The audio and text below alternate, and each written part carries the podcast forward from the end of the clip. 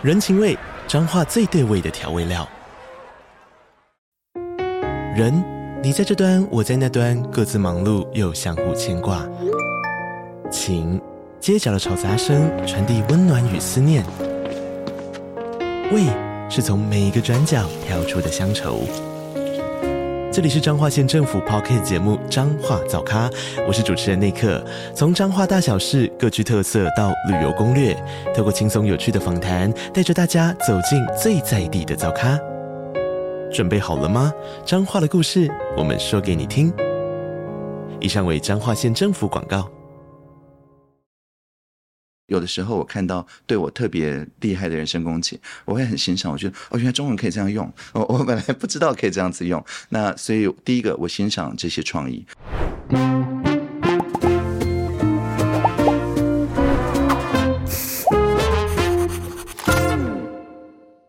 今天我跟吉娃娃来是要帮我们团队有一个活动哦，要来做宣传哦。是什么活动？说故事的人影像版首播派对。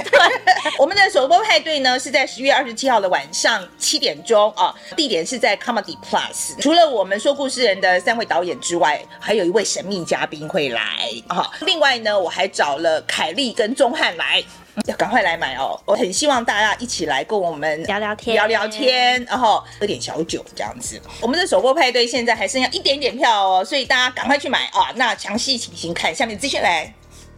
大家好，我是范菲。嗨，我是绿莎莎。欢迎收看《匪夷所思》。好，那今天我们阿姨想知道呢，请到的是数位发展部，那有人叫他数发部，有人叫他数位部啦，都可以啦哈。就是我们数发部的部长唐凤。OK， 好，那我先问路易莎莎，你知道数发部在干嘛的吗？老实讲，如果不是要做这期节目，我还真的不太知道。但是我们大家都听过，大家讲到数发部就会讲到面线啊，或者是211亿啊这种，就是什么，然后打炸国家队这种东西，然后就是一个，你知道数发部，我的感觉起来，它就像是政府如果是一间公司，数发部就是里面的 IT 部门 ，IT 部门就是专门做一些很 nerdy， 然后大家不太知道他在干嘛。然后三不五时又会要求你做一些有的没，就是有点讨人厌的角色。对，然后呢，我觉得这一次呢，我们的目的就是希望请这个唐凤部长来啊，一方面当然是把数发部到底在做什么这件事情跟大家说明一下啊，然后它的重点是什么哈、啊。然后另外一个呢，就是把这些争议啦，或是大家对他们的批评啊，也看看那个唐凤部长是怎么样回应的。对，那这个。访纲是路易莎莎写的，你最想要知道什么？所以其实我觉得，就像刚刚范姐讲嘛，我们要回应一些争议。那这些争议就包含，其实我们在研究的时候就知道说，这个数发部它是新成立的，那它很多人，包含它的预算都是从其他各个部会，包含 NCC， 包含这个国发会各个部会里面就是整并来的一些人，这些人从。这样子有没有一个文化上的一个差异，就是要不要整合？第二件事情是，这些人长期在文官体系任职这么久，那这个数位发展部所负责的业务是一个这么新的东西，他们怎么跟得上时代？他们有办法有这个专业度吗？那再来，他们政府部门的钱就是比私部门少，那他们要怎么样？雇用到就是适合、足够而且能力够强的这个人。还有最后大家都讲嘛，211亿，大家一直在讲这个211亿。其实我在查的时候就有发现，这个211亿含有160亿是包含在这个所谓的这个前瞻计划里面的这个项目，就是要拿去盖 5G 啊、盖建设，真正是50几亿。但是这些钱怎么花，我觉得也想有必要请部长跟我们讲清楚。对我来讲呢，我其实最关切的就是所谓的数位韧性的这个部分啊。那尤其是现在，因为这个攻击真的动不动就来，而且我觉得在那个 cyber attack 上面，就是在网络上的攻防，其实现在也非常的多啊。所以我很想要知道说，在数发部我们在万一台湾真的被战争攻击的时候，我们的在网络上的这个安全上面做的到底好不好？我们的资安现在的在建设上面做了些哪些东西啊，这个东西我是特别特别的想要知道。另外一个我非常想要知道就是说，我其实也蛮常被延上被骂的哦，也还好啊，2年嘞。然后我觉得可是跟那个唐凤部长比起来，我觉得我还差得远。我觉得他被骂比例真的是还蛮高的，他仇恨值非常高 的各个部长里面的其中一位嘛，反正一位就是已经下台的陈吉仲前部长嘛。那再来就是我觉得唐凤无人出其右了。对，所以我也很想要知道说他在被骂的时候他的心情怎么样，然后他的为官之道是什么、okay. 哦，对他来讲重要的是什么、嗯、好，那所以今天呢我们其实是让唐凤部长来就他的这个立场啊跟大家讲清楚这样子所以我其实可能大家会觉得说我们是不是太顺着他的话讲啊可是我的意思是说我还是真的觉得让他把他自己的想法讲清楚，我觉得这点最重要，好不好？好，那所以今天我们来看看唐凤是怎么说的。部长啊、我们今天想要来谈谈这个数发部嘛，哈、然后这个好了，数发部到底在干嘛呢？是我们数发部啊，或者说数位部啦，都可以。最重要叫全民数位韧性 （Digital Resilience for All）。那意思就是说，发生各种不利的状况的时候，我们就要能够及时的来应对。举例，像之前马祖跟台湾中间的那个海缆，在一周之内连续2次被一艘渔船、一艘货船都无心起的不小心割断。那这个当然是他们都说不小心，这个叫 gray zone， 就是灰色地带的这个 operation。 那当这些事情发生的时候，我们就要立刻用包含微波、包含非同步的卫星，好比像我从英国谈到那个 OneWeb 的卫星，年底前会覆盖全台湾，那就会让这些操作在下一次再发生的时候就会失效，等于是说海缆就算再被断掉也感觉不出来，这是一个例子。那为什么大家诈骗的事情也都跑来问你呢？就听起来跟诈骗没有关系啊，就是你刚刚描述的这个数发部的这个职责内容跟诈骗没什么关系啊。我觉得这有2个原因哦，一个是因为像我们确实有做一些数位的公共建设，所以我想大家提到诈骗、提到数位部，很多想的是说我们能不能防患于未然，但大家希望我们能够技术上面想出一些办法，让这些诈骗比较不能够得逞，这第一个。那第二个是说，我们毕竟也有主管像无店面的零售，就所谓的电商，那电商如果他的个资没有保守好的话，确实是很容易变成诈骗，特别是解除分期付款的这种诈骗的一个来源嘛。所以大家也会希望我们把这个无店面工会就是所有这些被冒充的网页啊、网域啊等等把它守好。我看到的是还有这个推动数位产业的发展，这是什么意思？举例来说，像我们一个云市集，之前在疫情的时候，因为有一阵子不能内用啊，那变成如果他没有做外送或者外带的话，他就完全没有生意。那个时候，云市集就推出，等于是说政府吸收 80% 这样子的成本，然后去媒合这些 POS 机啊、外送啊等等，人资管理啊等等，跟这些急需转型的微小的商家。那当时就是政府出8成，然后商家出2成。在以前是只有很大的公司，他要数位转型的时候可以投资去买设备、去买各种软体产品等等。那但是这种小的商家，他说不定才1-2个人，也没有所谓 IT staff， 就是没有专门管技术的人员。那这个时候呢，我们就是透过订阅的方法，而不是你一下子就花100万买一个设备，而是说你可以用租的1个月只付1000块。那你用的1-2个月如果不好用，再换一家，再换一家。一直到有适合你的为止，所以这个是全面的去做所谓的数位转型。那我知道就是在这个数发部里面，我知道这个那个员额其实配的是600人，因为以你听的，我不知道600人你觉得够不够用？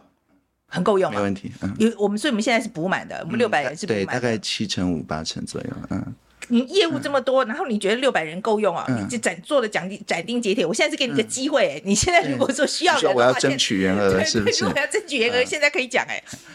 我想这个要分2个层面。一个是说，因为我们其实绝大部分的工作是 partnership， 就是说是跟我们辖下的法人好比像资安院、资策会、电信技术中心，还有 TWNIC 这4个来合作。那所以他们也有他们的员额，而且不受总员额法限制，这第一个。那第二个是说，因为我们大部分是做 strategy， 就是规划的工作。那规划的工作重点是英文叫 conceptual integrity， 就是说他的这个想法要有内在的一致性。那这个并不是说家人就有用的，而是说那个 model 要想得非常清楚。我知道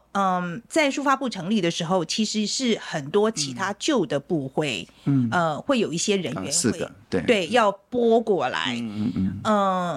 在整合上有没有问题？虽然我们的组织法说我们的司长、我们的署长都可以用外面的人，但是事实上都没有。这第一个。那第二个是说，这个 level 的常任文官，我们当时都有在疫情的时候都有在合作，所以虽然是4个不同的部门过来，但是其实不管是3倍券、5倍券，或者是口罩的实名制，或者简讯实联制等等，其实就是这些人做的啊。所以我们等于在疫情期间已经联系出这种几乎是每天开会，每个礼拜改版的这种快速迭代的这种革命情感。我现在就是说，有一些新的技能，其实对于一些老员工来讲，学习上是辛苦的。然后我觉得尤其在数发部这样一个单位，它需要的就是知识，尤其是很多的知识，我想是要在业界最新的东西。在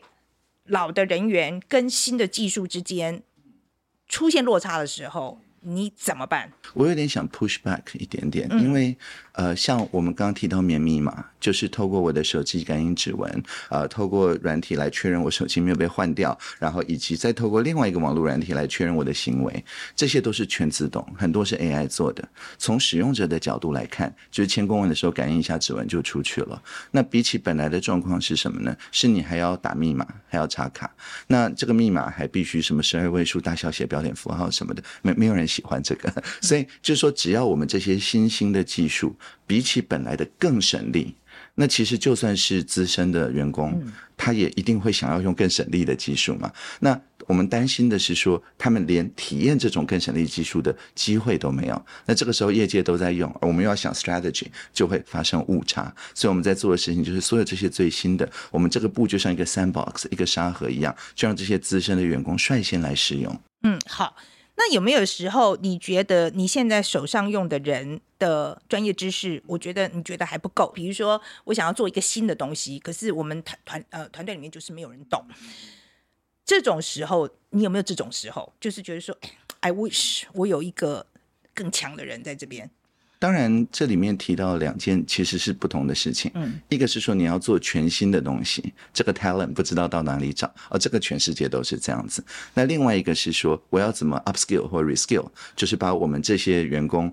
培养成这么强的人嘛，这是两种想法。那在左边这边，我觉得我们最好的一点就是我们很多这些新兴的做法都是所谓 public code， 就是我们把它想成公共建设一样，所以我们打算做什么，做到哪里等等，都来公开的。所以呢，如果有人是业界很资深，他也不想进政府，但他看不顺眼我们的做法，我们就说你行你来嘛，反正程式码都在这里，那你想要改成更好的版本，我们看一下资安没有问题，我们就收啊。那像这样子一种公共程式开门造车这样的做法，在以前是比较少见的，很少有政府出来说我抛弃掉著作权，你随便改，但是这就是我们的做法啊，这第一点。那第二点 reskill 上面，我觉得我们蛮好的一点就是我们并不会有说好像你在某个司哪个署，你就只能处理那个 silo 里面的业务你到一定的层级，我们是开一个未来行事历，就是未来可能6个月我们发生的所有主要的专案，我们预测会发生的一些挑战等等，是一次开给全部的这些medium 跟 senior level 的这些朋友看。所以我们这种透过内部民主的方式，这也是一个 reskill。OK， 好，我觉得你的方式，我觉得不管怎么样了啊，我觉得你是一个非常乐观，而且我觉得找到方法去把事情做出来的人，蛮不容易的。然后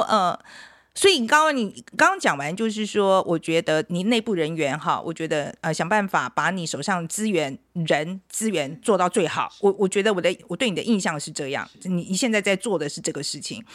然后你把 strategy 做出来之后，问题是还有跟其他部会必须要合作的部分，这个部分困不困难？我觉得我们的重点是，我们要去看到各个部会，包含地方政府实际的需求。这个需求我们解决的时候，不要造成它额外的麻烦，变成它新的系统也要用，旧的系统还换不掉，那这样我们就没有善尽数位部的职责。所以我觉得只要确保我们快速发现需求，解决方法是比较省力的，这样子就不会有困难。一简讯平台嘛，哈，那我觉得还是跟大家先解释一下，就再清楚一点解释一下111电子简讯平台是什么。没问题，大家知道在疫情的时候有一些短码，像1922大家可以扫实联制或者打电话去，那这是卫福部嘛，那或者是像发3倍券5倍券是1988。那大家看到这些减码就知道这是政府的，因为四码只有政府19开头只有政府可以来使用，所以说就算是10码的这个你接到一模一样内容甚至网址甚至都惟妙惟肖长得一模一样，但是因为我们就认明这个减码才是政府的，所以大家就不会被这些10码的所欺骗。那但是呢，并不是每一个中央部会或地方政府都有投资到这个专用的这个四码以及简讯的平台，那所以我们就是一次的推出一个共用的平台，任何没有这种自己专属的四码的都可以来用。所以以后你接到111来的简讯，那就像一个蓝勾勾或金勾勾一样，你就知道一定是政府来的。 OK 好，可是我现在看起来好像我们全部的部会应该有30个部会，可是看起来只有6个愿意在年底前加入。因为我们是在试办呢、我们是在试办，就是先确定说这6个它经常有发送简讯，它也有现有的简讯系统，所以我们这个叫做 API， 就是好像插座插头一样，直接接上去马上就可以用。那但是如果这6个试用没有问题，甚至年底前我们提早发现说真的大家都觉得这是一件好事，那当然我们也有跨部会联系的方法，能够一次告诉30个说好，那就从今年几月开始大家都不要用10码发了。嗯，好，跟其他部会合作这个东西除了说服他们使用之外我觉得另外还有一个权责的问题，会不会很头痛？怎么说？比如说我觉得像诈骗这个事情我觉得这样讲好了，因为你们跟警政署的权责怎么分？当然你如果打诈是说惩罚已经发生的诈骗案，就是已经有犯罪者有被害人有原告被告了，那这个当然不在我们这边，因为我们并没有移拨任何司法警察的权限过来。但是如果你是说防患于未然，一开始就让大家看到这10码的冒充政府诈骗了，那他根本不会点嘛，那也就不会有被害人所以这个防患于未然的部分，这是我们可以着力的。 OK 好，所以我觉得你基本上你意思就是说前端是你们在做然后后端是但实际发生有个案了，这当然就是司法警察的事情。对，可是我觉得好像有些民众其实不是很满意这个做法，因为比如说像是有一个前政委郭耀煌，他就说他说数发部的回应，他就透露出是只管发展不长监理，只开油门不踩刹车这个心态。我想听听你怎么回应这个批评。我想郭老师对我们的期许了，是说我们能够跟真正能够有监理权限的部会来联防。我举一个例子，像大家可能知道有一个叫虚拟账号，就是你在线上转账的时候会冒出一组你汇款过去之后那个账号收到就没有了的账号嘛，一次性的账号，那这个大家可能都有看过。那这个虚拟账号在诈骗的时候就是很常见的一个叫断点。那我想郭老师也好，或者是也有一些检察官嘛，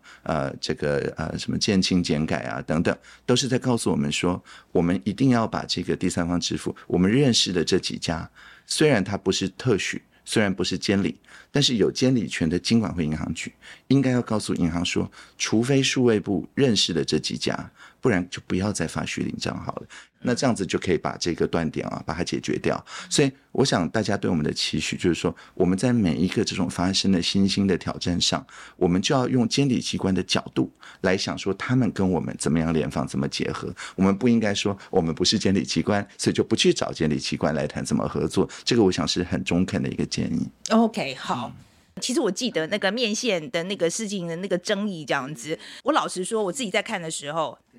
我觉得外面骂的没有道理我是真的觉得啦可是这个事情我请你讲一下你那边的你的看法好了。我的看法像其实在当时还是柯文哲市长嘛的时候，他们台北市的产业发展局也专门用新闻稿说台北市帮助这个台湾云市集采用的这些小的商家。那但是我觉得当时确实是有一个状况，就是大家会觉得说应该要去防守资安的攻击，应该要去处理海缆的事情，应该要弄卫星。那但是突然之间来了一个中小企业商家数位转型，感觉跟那个资安的设定啊有一点就是没有完全搭配。但是我们筹备到后期就发生俄罗斯入侵乌克兰，那突然之间就是这种刚刚讲到灰色地带资安的攻防变成最重要的。所以我们本来如果是说发展为主啊，然后当然还是有安全有参与嘛，那现在就转过来变成安全为主。那我们如果是说大家都有参与都有发展，感觉上一定要强调安全的部分。所以后来我在立法院被质询哦，就是这个云市集，我就说其实这是让中小事业在订阅制的时候，因为只有通过我们资安检测源码扫描才会上架嘛，所以这也是让各行各业提升资安的一个方法，促进资安产业跟产业资安。我这样一讲立委就比较能接受。所以我从那一次事件学到的就是说，我们不管什么政策一定要说这个也是资安政策。然后我现在谈谈，就是说大家很多人会讲的就会觉得说数发部200亿经费这么多钱，他们到底都在干嘛？好，那我觉得你趁这个机会跟大家讲一下好了，200亿这数字正不正确？这是第一个。那第二个，那钱怎么花的？我们每年呢各种经费加起来大概就150上下，没有哪一年到200亿。大家在传的那个211亿里面，大概160亿左右是2年期的前瞻计划，所以它是可能 80-80 或 79-80 亿这样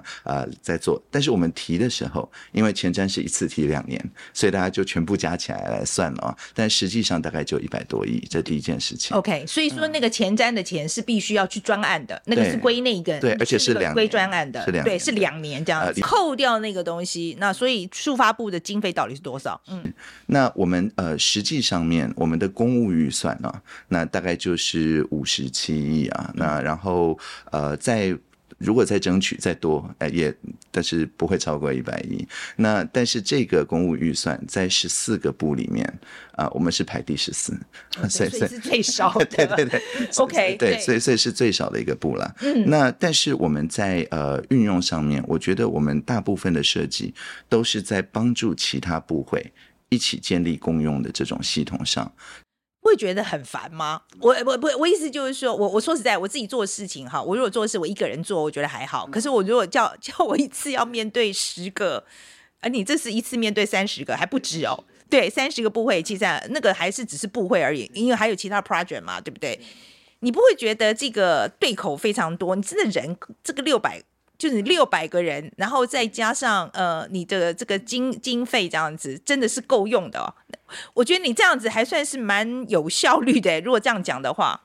我也同意啊，就是我觉得蛮有效率的。我们今年50几亿嘛，明年应该是73亿左右。那我觉得真的是每分钱都有花在刀口上，所以我觉得我们在规划的时候都是去尽可能加大这样子的 SROI， 就是投资1分钱省掉其他部会的更多分钱。我知道很多网友会批评说数发部出国出太多了，您自己觉得有出太多吗？出国出太多吗？我 quote 一下了，就是最近美国白宫的一个高阶官员就是Neuberger，就是副国家安全顾问，他有对外表示说，台湾的政治跟军事的领导阶层已经全员出动来预期爆发的这个网络战，那华府是已经做足了准备来对台湾的网络的这个攻防提供全力支援。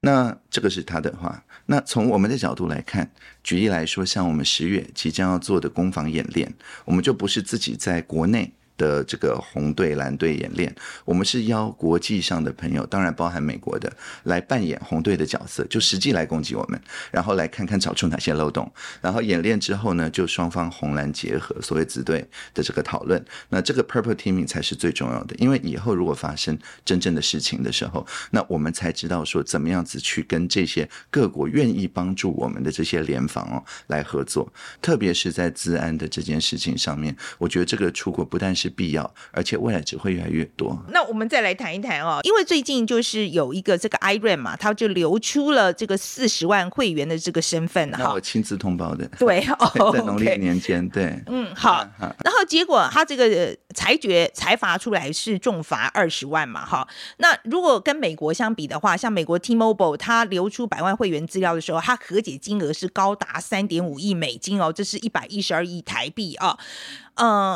就是我们即使是修法之后，台湾的最高罚则也才1500万。那你会不会觉得这个罚得太轻了？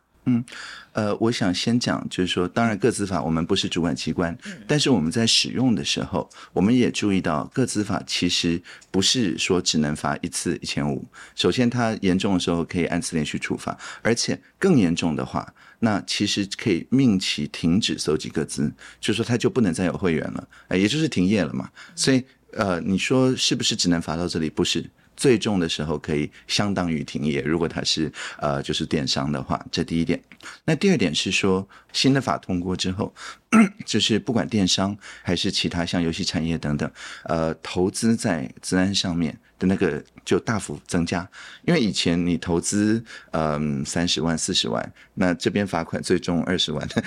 稍微看一下就知道。对，那但是现在1500或可能停业，那比起来，你只要投资30万40万就可以加上资安，大部分人都会做一个理性选择了，就是要投资。所以我们这边也没和这些需要的这些商家跟我们的资安产业特别做所谓红队的演练。红队就是说，别人打进你的资料库前，我们先找这些资安的白帽骇客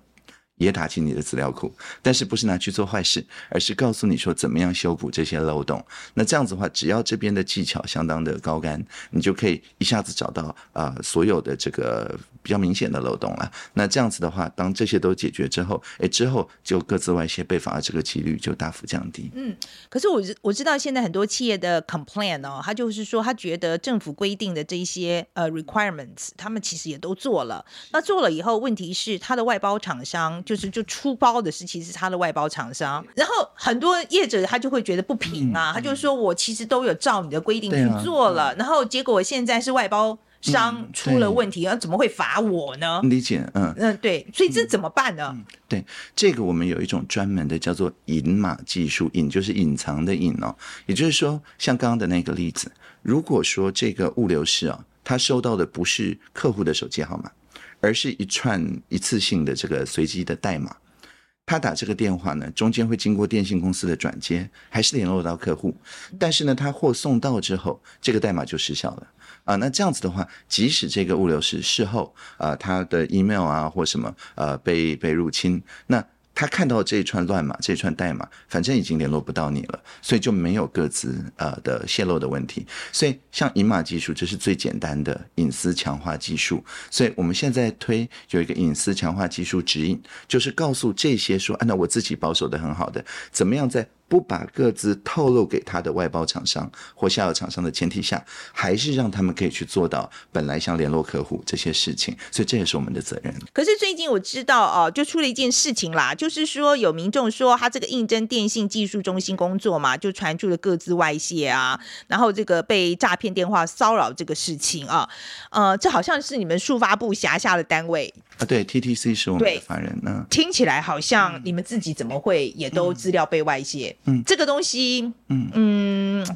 如果我会觉得看这个说，怎么会数发部出这个事呢？你觉得我这个怀疑有没有道理？其实当然就是说，如果能够打下我们的系统，那对于那个境外的攻击者来讲，当然大功一件嘛。所以我们确实有很多就是免费的这个测试者来帮我们测试这些系统。那但是在这件事情上面，从我们的角度来看，不是说好像这5个人的电话跑到什么境外的网站上啊，或什么外泄啊等等，是说我们主动侦测到说这位承办人他的 email 里面可能有这5个人的电话，那有人试着跨境读取他的 email， 那我们当然立刻就补上这个漏洞，也切换到刚刚讲零信任的这个 email， 所以之后不会有类似的事情了。这我了解，这个是事后的措施嘛，可是我现在在讲就是说，你觉得我们民众挑了这件事情来讲说，你们数发部怎么可以出这种事？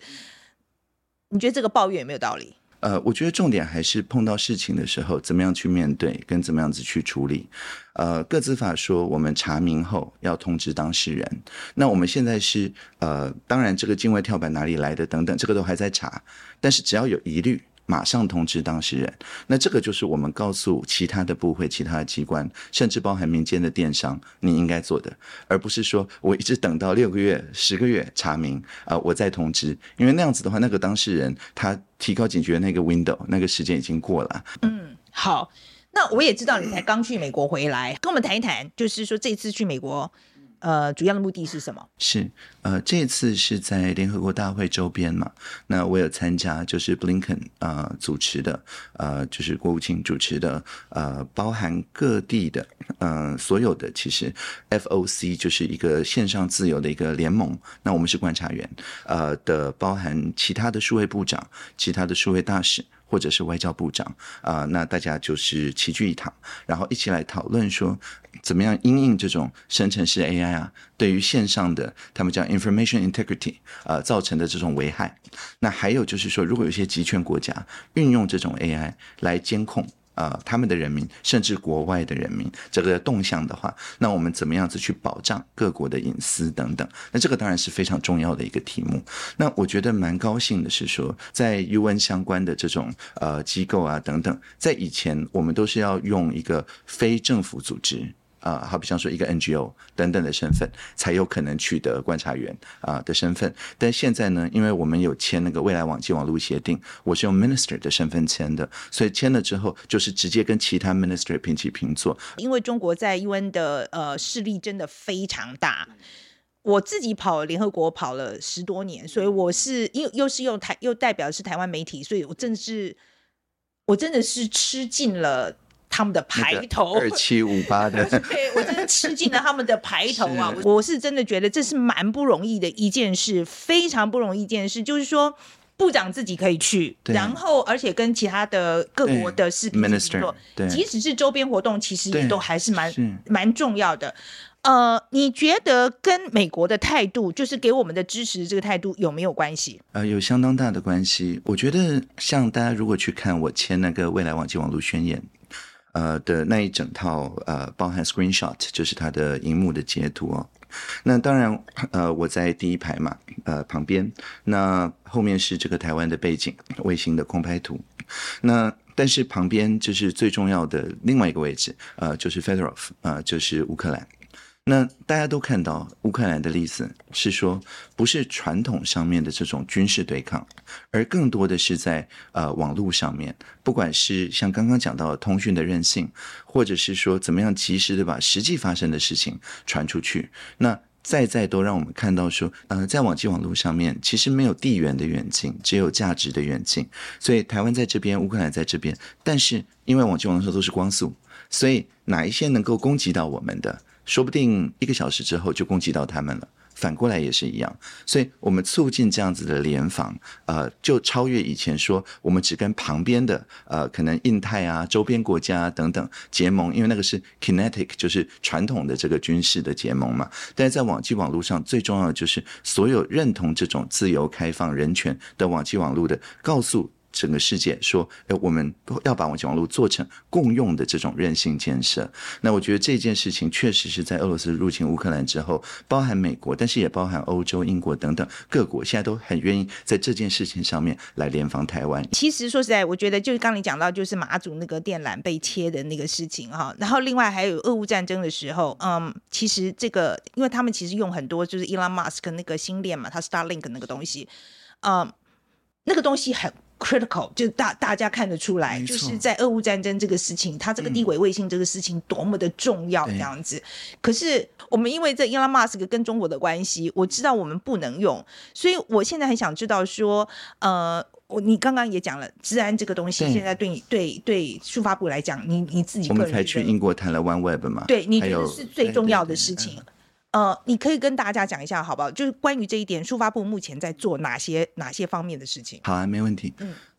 我想最重要的就是刚刚讲到的，我们不可能说我们去依赖 Starlink， 这个大家都不可能这样想。那但是好在是说 OneWeb 在年底会把全台湾覆盖，那它有英国政府的有所谓的黄金股，也就是说他不管持有的股权多少，他可以一票去否决掉在供应链上面去威胁到他自然的任何决策，而且没有哪个政府可以去抢走这样子的一种决策权。那所以也因为这样的关系，所以我们就是挑了 OneWeb 在低轨道以及中轨道就是卢森堡的 SES， 那这两个是我们觉得信得过的。那有了这两个保底之后，当然有很多新的嘛Kuiper、Telesat 等等，那也包含 Starlink。 那这个时候我们这700个在明年年底之前会部署的这个卫星的接收站，他就可以去分享在地面上了，在地面上，在这700个要遍布全台。对，我们今年是先从一些离岛开始，因为离岛它一旦断掉，其实没有什么备援，不像在本岛的话，它有多家电信公司啊等等。那所以我们先把离岛做一些测试，那这些测试呢，大概获得一些数据没问题之后，明年就会全面扩大的去铺设。那第二个是说 OK 确保连线没有问题了，我没有办法漫游嘛。漫游通常是国外，你出国漫游回国内，但是在国内这三家中间彼此漫游，以前没有这个机制，所以说我们在今年921、第一次就演练了，就是说如果你是重要的，好比像说国际上面这个有知名度的一些记者啊等等，那发生灾难的时候，你要把那个到底发生什么事情，第一时间传给国外知道，因为如果像在基辅的状况，如果不是 Zelensky 啊一些驻当地的记者。每天直播啊，传这个讯息出去。那我想这些 deepfake 早就已经就是所谓伪造的影音了，早就已经攻占全世界嘛。所以第一手的真相的报道非常重要。那所以我们就要确保说，这些救灾救难人员、第一手的报道人员，他手上不管哪家电信公司的 SIM 卡，他一定都要能够漫游出去。那如果海缆中断的话，那他漫游到的这个基地台后面接卫星，也要让他的讯号出去，这个非常重要。你觉得目前我们现在投注的资源在这上面够不够？我觉得蛮够了，主要的原因就是因为其实我们真正在这很 critical 的时候，我们对外国需要的频宽并没有那么多。这里面非常重要一点就是我们国内彼此之间，像您刚刚提到你用 Google Doc， 那可能也有用 Google Meet， 那你跟 Google Meet 的其他人打电话跟 Gmail 账号或我们数位部账号，那我们中间的这整个通讯都是透过彰化那边的资料中心，所以即使我们对外海缆断掉，那只要 Google 那个资料中心没有怎么样，那我们中间都还是可以非常高品质的视讯通话。那这个在灾难发生的时候稳定民心啊非常重要。那但是如果我们用的是其他的通讯软体的视讯功能，那我们在打电话的时候就要先经过像日本的 Amazon， 那这个时候呢，如果海缆断掉了，我们连一开始拨号，甚至你通讯录都打不开，那这个时候就会造成一些恐慌。所以我们接下来有一个很重要的任务，就是去说服说，不管是已经落地的 Google， 即将落地的微软，或者是希望即将落地的 Amazon， 它都可以在国内投资足够多的这种 local resilience， 就是本地韧性的资料中心。那我们把常见的这些通讯软体，至少保持最基本的通话或文字的功能都放在台湾，那这样子的话，真的对外海缆发生什么事情，至少我们内部的这些通讯都是畅通的。可是我现在知道，就是说现在台湾尤其在讲到 cyber attack 的时候，各国的态度是怎么样，他们觉得这事情很重要吗？最新的攻击，最新的这些木马病毒等等，台湾收集的可能是最全的。那在这个情况之下，我们这边想到的一些解决方案，或者是我们这些实际实行，而且真的能够抵御住攻击的一些做法，那对于全球来讲都是非常非常重要。因为就像刚才讲的，打台湾这个没有成功的，不表示他1个小时之后不会去打其他国家。那所以我们在这1小时里面做了什么应对，搜集了什么，我们叫做 threat indicator。那这个威胁的这些真相啊等等，那这些我们如果及时在1小时之内，机器对机器分散到各国，告诉大家说，这种攻击要来了。你这样因应就可以挡得住，那这个对大家来讲是非常非常有价值的情报啊，这第一点。那第二点是说，当然在我们自己的资安产业上，包含我们资安的这些好手，我穿的这件 TWN48 就是今年我们的好手去全世界最高等级的资安攻防赛，那也获得全球第3名。所以因为连续几年都非常好的成绩，所以全世界现在听到台湾是觉得是一个资安强国。那这样子的话，也包含我们资安产业等等对外输出也有非常好的市场。也许你觉得这有没有办法变成一个我们下一个护国神山呢？确实是啊，我们6大战略产业，当然这个就是台积电啊、晶片、资通讯，这是一个，但是资安是独立出来，是另外一个，我觉得这是可以并列的。可是这讲到一个东西哦，就是 AI 的将来被用在这个 cyber attack 上面，我想是必然的趋势。没错。OK。可是我知道中国大陆其实在AI 的这个发展上面其实非常非常的 advanced 哦，他们其实很厉害的，怎么办？这个我们在去年8月就看到了，就他们为了瘫痪掉我们几个官方网站几个小时，他们可以投入，那一天他们投入的资源是23倍于之前的最高值，所以可以说不惜血本，只为了瘫痪几个小时啊。那所以我们如果要去跟他们对好资源，我们没有那么多资源，但是反过来讲，我们如果去改变我们的这个防守的方式，像我们后来就改变成一个叫做所谓的这个静态化的方式，就是如果你是国外来的人，那我们可能一小时才更新一次网站，在这一小时里面，国外的任何人看到的都是同样版本的网站，变成这样子。那这样子的话，他不管投入多少资源，我们这边每小时只要消耗一份资源，那这样子就把人家的攻击抵消掉了。所以对我们来讲，重点不是说我们的资源多少，他们资源多少，而是我们尽快的去找到所有脆弱的地方，就是本来是用对号的这种方法，然后要把它改成不对称、对防守方有利的做法。 OK， 好，你希望民众配合什么？那当然最重要的就是要提升自己的资安意识。等我们111全面采用之后，那如果再是实码的，然后说是政府的，可能就不要相信了，就是短码才是真的。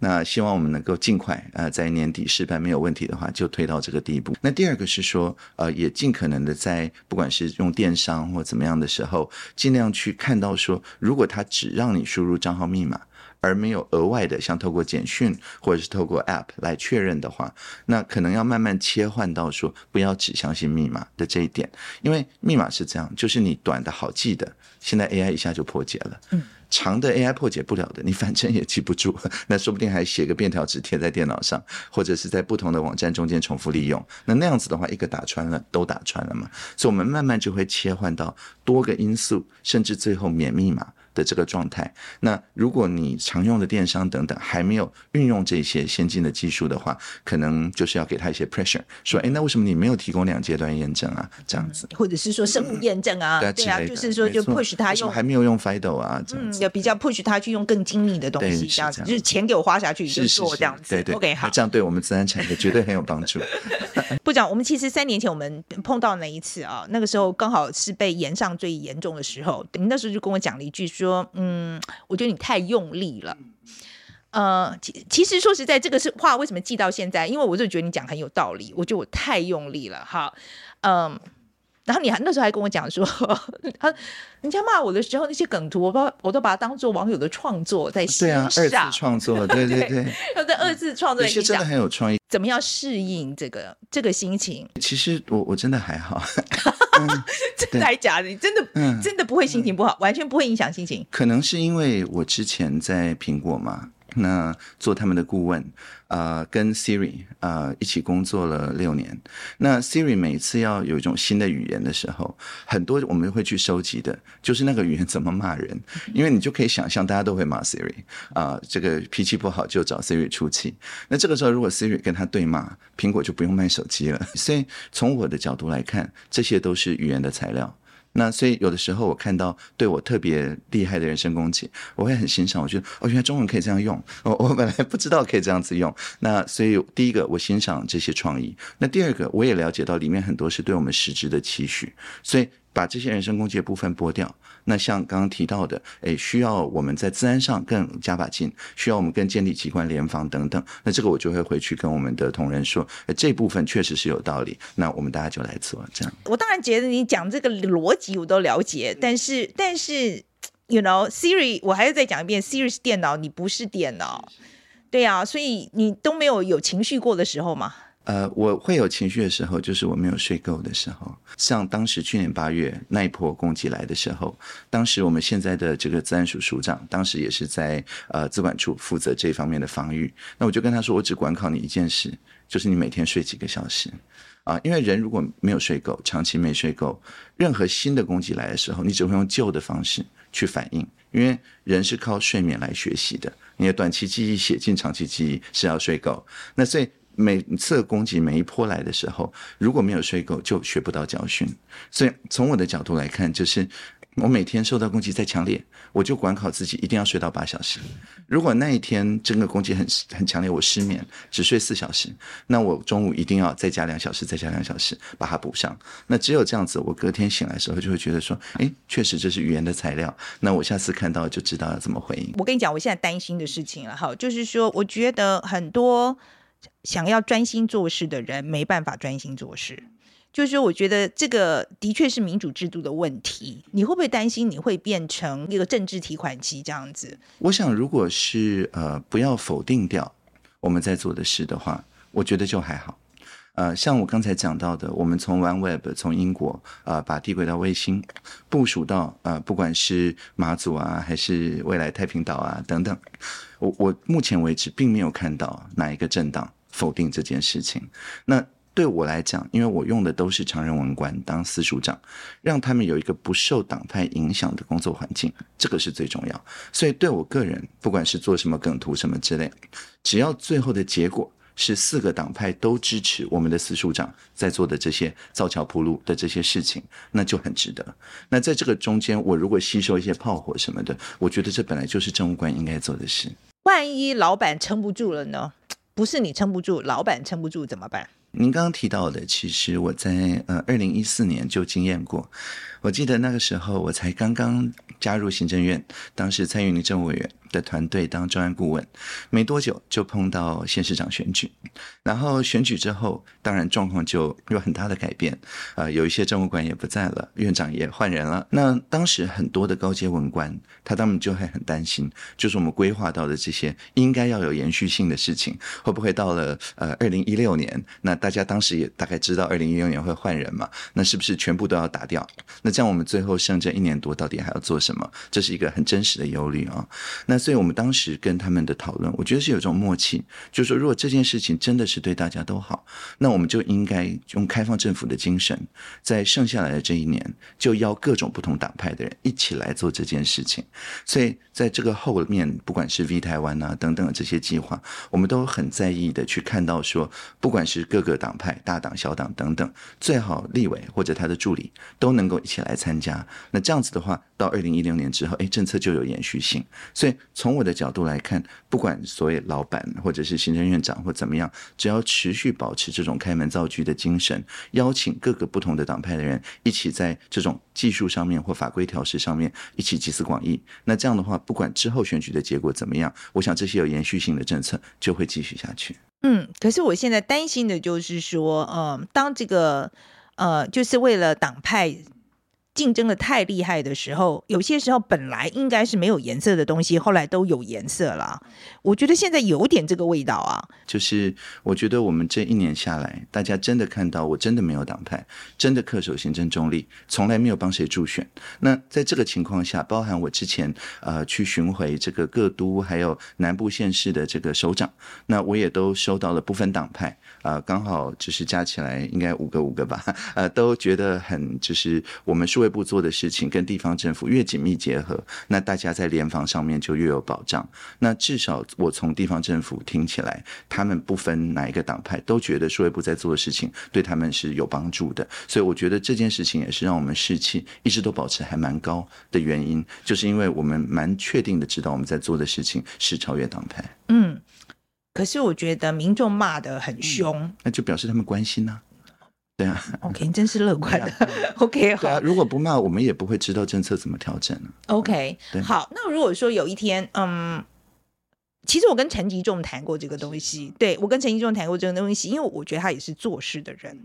然后我意思是说，我真的觉得现在官很难做。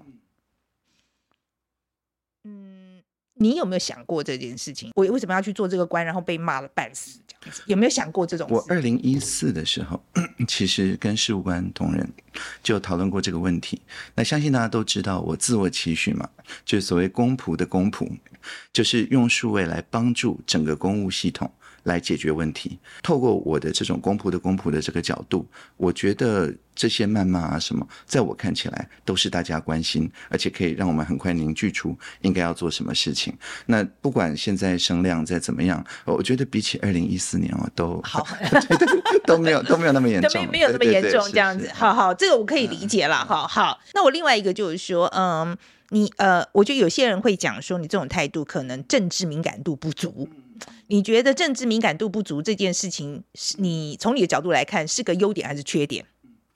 我想这个就是牵涉到说我们对数位这件事情的想象了。在我看起来，数位就是能够更快的把本来对立的人，因为他没有沟通的方法，能够凝聚出一些共同想法啊。那因为有这样子的想法，所以对我来说，有越来越多的对立的立场本身并不是一个问题啊。那但当然在很多国外我们会看到说他其实也没有很多立场，就2个，然后一边说好的，另外一边一定要说坏。那这个在我看起来就不是这个数位的状态，而是他们被关在好像泡沫里面一样。那在那个泡沫里面，他没有办法接触到别的泡泡里面的任何资讯。所以在我的角度，不管是推动所谓的开放资料啊等等，都是说那你可能不认同这个政党，可能不认同这个政策，但是你行你来嘛，因为所有的及时的资讯都有分享给你。那你如果有想到更好的做法，至少你是从我们做到的这个程度往上，而不是说那我们这边什么都不公布出来，那你当然也没有办法提出更好的解决方案。所以透过这个透明达到共创，不能说没有政治敏感度，应该说这是另外一种做政治的方法。我希望你的方式会胜出。Let me put this way， 我蛮有信心的。OK， 好，我希望你的方式会胜出，真的，我是说真的，我希望 eventually 你这套方法会 work。Thank you very much， 谢谢。好，那路易莎莎，你今天对于数发部到底在做什么这件事情有进一步的了解了吗？我觉得比较像是，如果政府是一间公司，数发部就是个 IT， 做一些很 nerdy， 没什么搞清楚，然后三不时还来瞄你一下说，简讯平台用一下啦，或是这个电子公文签章啊，这个零信任啊，这些大家都听不懂的东西，但是很重要的东西，数发部的角色。就像这样子，对。然后我自己最重要的 takeaway 就是说，他的业务这么多的情况之下，那他显然对唐凤来讲，最重要的是建立台湾的数位韧性这个部分我可以感觉出来，他对于这一个部分，他觉得是他现在最重要的事情。他琢磨很深。然后也就是说，我们要把台湾准备好。就是说万一打仗的时候，我们在数位上面就至少我们自己的内部的网络上要能够，至少我们内部的网络上要能够保持畅通。但他其实讲的是我们在关键的一些人，比方说外籍记者或是台湾的中央官方记者，跟国外也要有联系的方式啊。对，我觉得是，我就是说，我觉得应该是说，最重要的就是要建立我们台湾真的打仗的时候，我们台湾真实的情况可以传递出去，这个管道一定要建立起来。好，那这是第一个我印象非常深刻的。然后另外一个是，我觉得他讲到美国，他刚刚去这个联合国那个周边会议的这些事情，我觉得也蛮有趣的。因为这一次我就感觉到说，将来如果真的是要打电战的时候，那我们要去外面的烙人来帮我们的时候，现在就先赶快把这个人先找好，然后到时候要怎么样联系人家，那怎么样跟他沟通，然后就大家怎么样分工，现在就要先讲好，而不是说真的到被打了，然后手忙脚乱这样子。所以这一点我印象也非常深刻。OK， 好，那你嘞？可是你不觉得这个你在讲的东西都是资安？就是你还记得范姐，我不知道你们看过有张梗图，就是爸妈我以为我要做什么，然后实际上我在做什么。就是当唐凤以为他就是要做这个数位韧性的时候，其实但大家最希望其实是大家想到的不是战争，不是这个所谓数位韧性，而想到的是怎么样解决我们的诈骗。对，没有错。所以我范姐今天也花了蛮多时间跟部长这边讨论嘛，就是诈骗他们到底怎么做这个源头，这个所谓的这个源头封堵这东西，这我觉得这才是，所以这个有时候就是一个政治，国内政治情势跟你必须要不断的去调整的这个部分。对我觉得应该这样讲啦，就是我觉得他以一个政务官的角色，他觉得长期的建设应该要做什么，那跟民众就马上眼前要面对的事情啊、两个显然有一点落差这样子。然后我其实不觉得，你会觉得他今天在推吗？推脱吗？我觉得，因为我们其实能就是该问的其实也都问了。对，我这感觉很像是我们准备好了要跟部长就是打一场，就是问一些很尖锐的问题，但是很像是挥拳在打空气一样。部长就是你听他讲话，你真的很难生气。他就是一个把东西都跟你讲，不一定全部都有回到他点上，但是我会觉得哦，对他讲的是有道理的。而且他如果觉得他还说，就是如果说大家这么生气，那其实、那如果真的有错，那他也觉得他愿意认错，那你就会觉得说好啊，其实我们大概期待的官员也希望其实他们有时候就是这个样子。对啊，我觉得今天这个火力实在真的开不起来，因为他真的你对他超好的吧？我没办法，因为我每次跟他说，那你这个为什么这么样？他就说，对啊，那你如果觉得我们做的不对，那我们就来改啊。你这个批评是正确的，我们就来改啊。那你是要怎么样骂他、啊、？OK， 好吧。而且我觉得今天找他来，他当然，我觉得他讲的的确，我觉得是比较正面啦。嗯，他挑正面的讲、啊，他挑正面的讲啦，哈，这个我完全同意啊，就是他的确都是挑正面的讲这样。不过我觉得这一点应该不意外吧，因为他是政务官，为政策背书这件事情，我相信应该也是他政务官应该要做的事，所以我这一点我也不是太意外啊、就是他就是专挑正面的讲这样子。还有另外一个是我有跟他们其实在访谈开始之前，我有跟他们的 staff 稍微聊了一下这样子，他们 staff 跟我说，他们真的从来没有看过唐凤发过脾气。我是真的觉得他的 EQ， 今天我感觉上他的 EQ 真的很高，我们大家都对他印象是 IQ 很高，可是这一点今天再看他是 EQ 真的也很高，所以你很难对他生气，很难生气啊，因为他不会被你挑衅，他不会被你挑衅的。然后你问他一个问题，他就是说，对你就讲这个有道理，那我们就来做吧。那这次访数发布其实还有一个特殊的发现，因为他们从一开始的时候就跟我们讲说，他们今天所有的访谈都要逐字稿写下来，而且所有的访谈从第一分钟到最后一分钟都要全部放在数发部上面，压力就很大，觉得说问题一定要问好，问题要准备好。你讲的好像是我们平常问问题别人看不得一样，没有，但是你就是当你知道这东西全部都会丢上去的时候，你就会觉得哦好，那好，这个方案好了。反正总而言之，大家有兴趣的话也可以去看一下数发部的那个完全完整版，一刀不剪的那个版本。OK， 那我们当然是剪接过的啦。OK， 好，那大家今天对于唐凤讲的话，如果说有什么意见的话，有什么想法都可以告诉我们留言告诉我们，OK？ 好，那喜欢我们的节目的话，应该要按赞、订阅、分享、抖内。好，谢谢大家。